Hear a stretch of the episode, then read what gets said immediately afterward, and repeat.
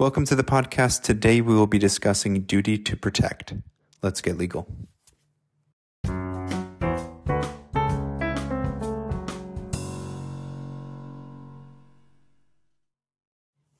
Today we will be continuing our discussion on the physician patient relationship cases. We will be discussing the cases under the subsection duty to protect. Our first case today is Tarasoff v. Regents of University of California. Prosenjit Poddar was a student at the University of California, Berkeley in the late 1960s.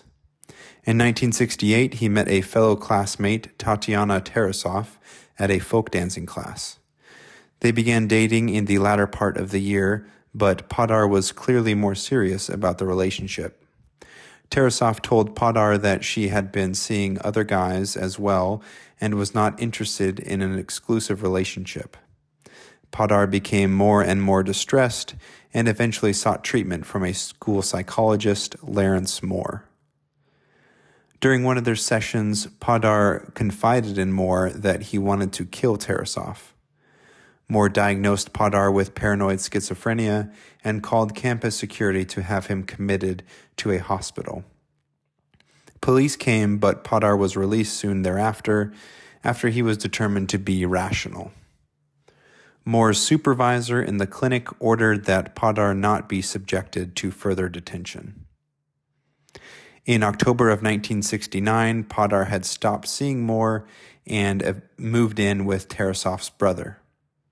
That same month, on October 27th, Poddar finally went through with his plan and stabbed Tarasoff to death.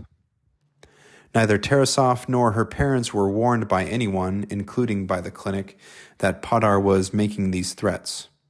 Tarasoff's parents sued various employees at the university, including Moore, stating that they should have been warned. The Alameda County Superior Court dismissed the case and the California Court of Appeals affirmed the dismissal. The case then went to the California Supreme Court.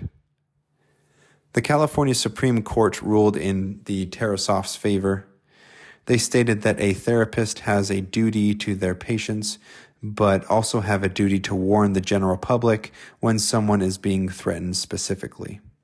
This duty to warn has been widely adopted throughout most states. Here is a summary of the key points of the ruling. The California Supreme Court established a duty to warn for psychotherapists who know that their patients pose a serious threat of violence to a specific person.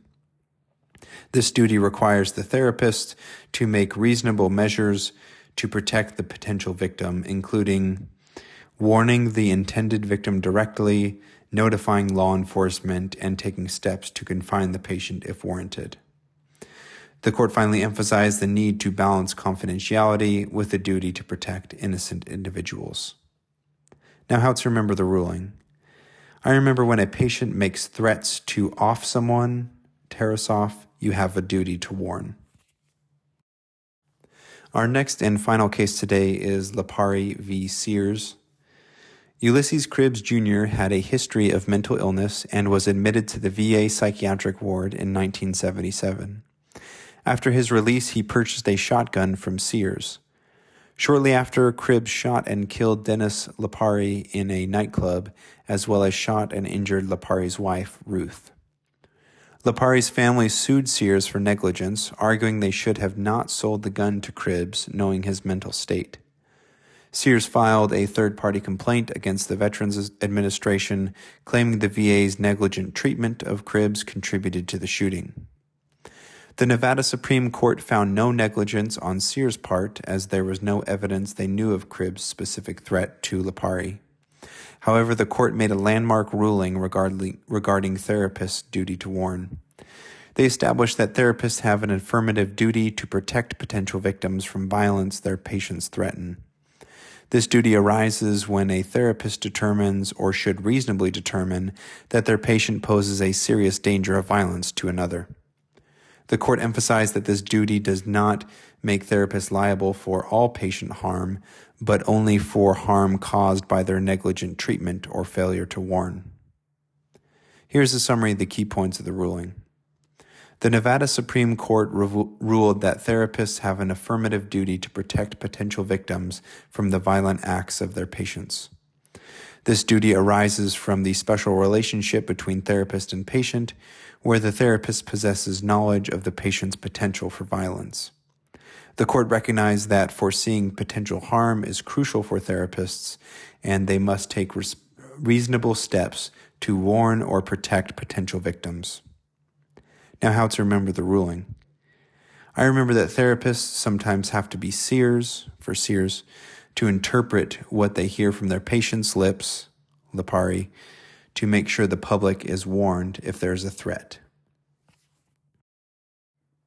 All right, that's it as far as cases today. Let's quickly review the mnemonics. Our first case today was Tarasoff v. Regents of University of California.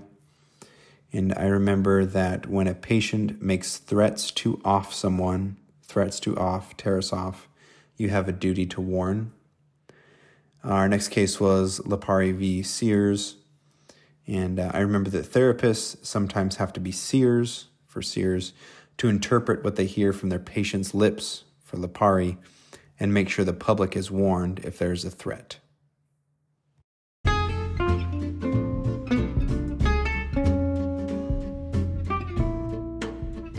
All right, that's a wrap on episode 18 on Duty to Protect. I hope you enjoyed it. Please leave a review and be sure to subscribe to be notified the next time an episode is released. Cheers.